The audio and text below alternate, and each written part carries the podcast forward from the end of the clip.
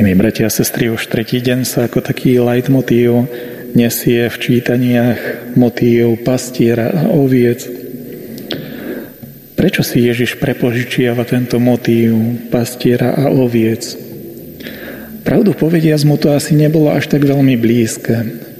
V písme svetom nikde nečítame, že by sa jeho rodina venovala poľnohospodárstvu. Ježiš bol tesárov syn, Ježiš bol z rodiny, kde sa skôr pracovalo s drevom ako s ovcami.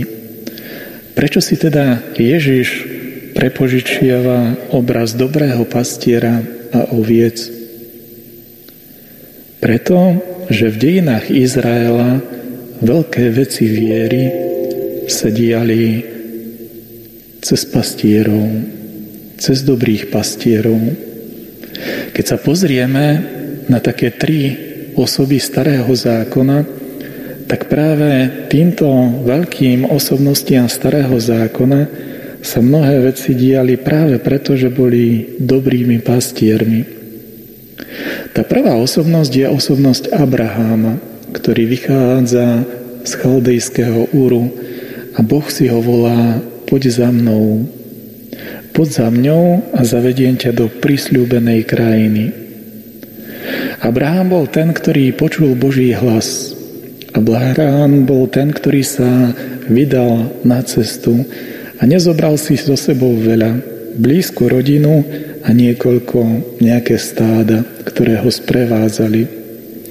A tento Abraham nielenže počul Boží hlas, tento Abraham nastúpil na cestu viery.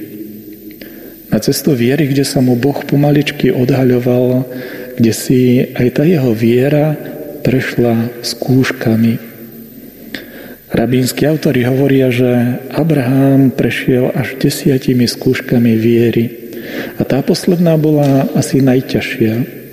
Celý život čakal, že bude mať potomka. Aj sa mu narodil jediný syn.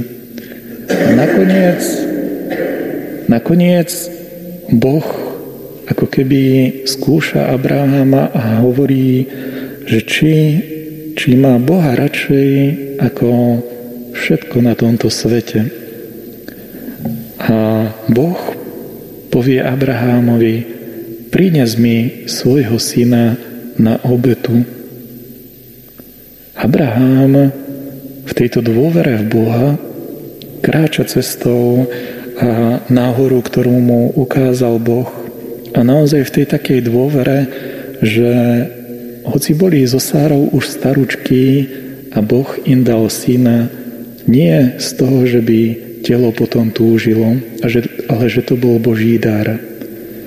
Objavuje Abraham, že keď tento Boh, ktorý vie zo starého tela dať potomstvo, je určite pánom nad životom a nad smrťou. A tohoto syna, ktorého odo mňa Boh požaduje, určite má silu aj vrátiť. Abraham je prvý, ktorý zakúša vieru z mŕtvych stanie, ktorý zakúša síce skúšku viery, ale aj dôveru v toho, že Boh je pánom života, života, ktorý je silnejší ako smrť.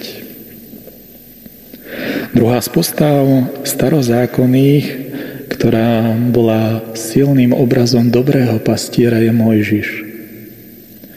Mojžiš, keď ušiel z Egypta a išiel do krajiny Madián, tak sa mu ušlo, že začal a sa starať o ovce madiánskeho kniaza Jetra. A keď bol raz takto vonku, videl horiaci krík. A Boh si ho zavolal, aby sa prišiel pozrieť, že, že čo je to za zázrak, krík, ktorý horí a nezhára. A práve tam sa rozprával s Bohom a Boh mu dal poznať svoje meno. Ja som, ktorý som. Tento Mojžiš, ktorý bol pastier oviec, stáva sa postupne pastierom ľudí. Boh si ho používa ako vodcu, ktorý vyvedie Izraela z otroctva do zasľúbenej zeme. A to Božie meno, ktoré sprevádzalo jeho poslanie na začiatku ho nejak tak sprevádzalo stále.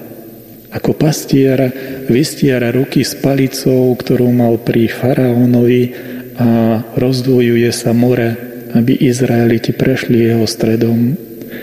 Ako pastier prichádza do vody na miesto Masa a Meríba, kde palicou udrie po skale a vyjde z nej voda, vtedy, keď ľudia boli smední a hladní. Mojžiš, ktorý pri pasení oviec zakúsil zázrak horiaceho kríka, kde sa mu Boh zjavil a odhaľuje mu svoje meno a o Mojžišovi písmo hovorí, že sa s Bohom rozprával z tváre do tváre, že Mojžiš bol Božím priateľom. Boh sa mu stal blízkym a Boh skrze Mojžiša, tohto dobrého pastiera, vyvádza Izraela z krajiny otroctva do zasľúbenej krajiny. Tretím pastierom starého zákona, predobrazom dobrého pastiera je Dávid.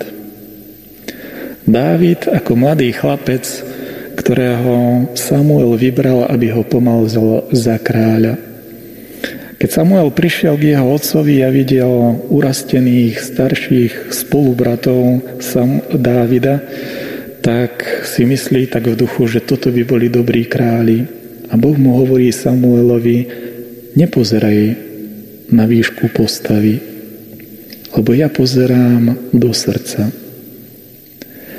A Samuel hovorí otcovi Dávida, ani si nesadneme, kým ho nezavoláš od oviec, kam si ho poslal pásť ovce.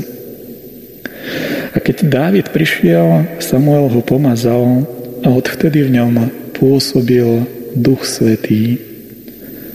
Tento Dávid v tejto viere a moci Ducha Svetého dokázal premôcť veľkého bojovníka Goliáša. Tento Dávid, keď ho Saul prenasledoval, tak sa neopovážil stiahnuť rukou na pánovho pomazaného, aby spravil hriech. Toho, ktorý mu číhal na život, on mu dal život.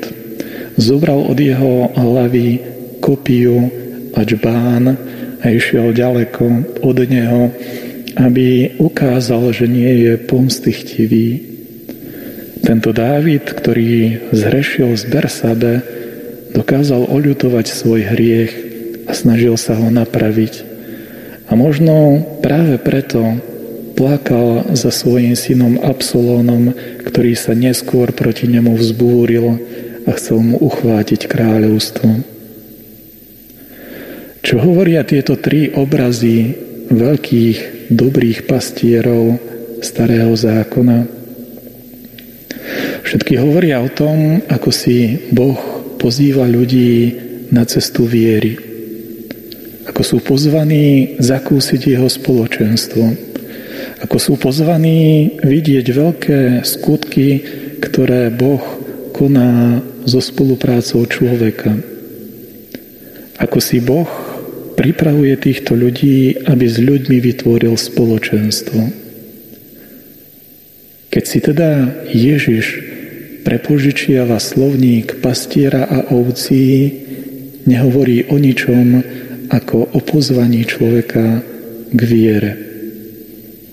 O pozvaní človeka do spoločenstva s Bohom.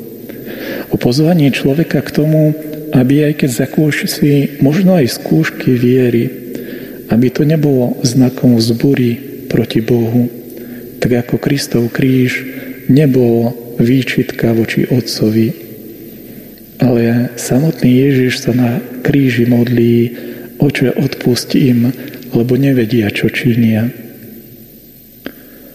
Ježiš Kristus ako dobrý pastier je naozaj pánom pomazaný, pomazaný podobne ako král Dávid, ba čo viac – Skrze Neho sa my všetci môžeme stať účastnými tohto Božieho spoločenstva, prehlbiť sa v živote viery a vďaka Božej milosti nachádzať tú silu ducha, vyprosovať si tú posilu ducha, ktorá nás na tej životnej púti nielenže bude sprevázať, ona nás premení, aby sme sa stali Kristovi podobnými.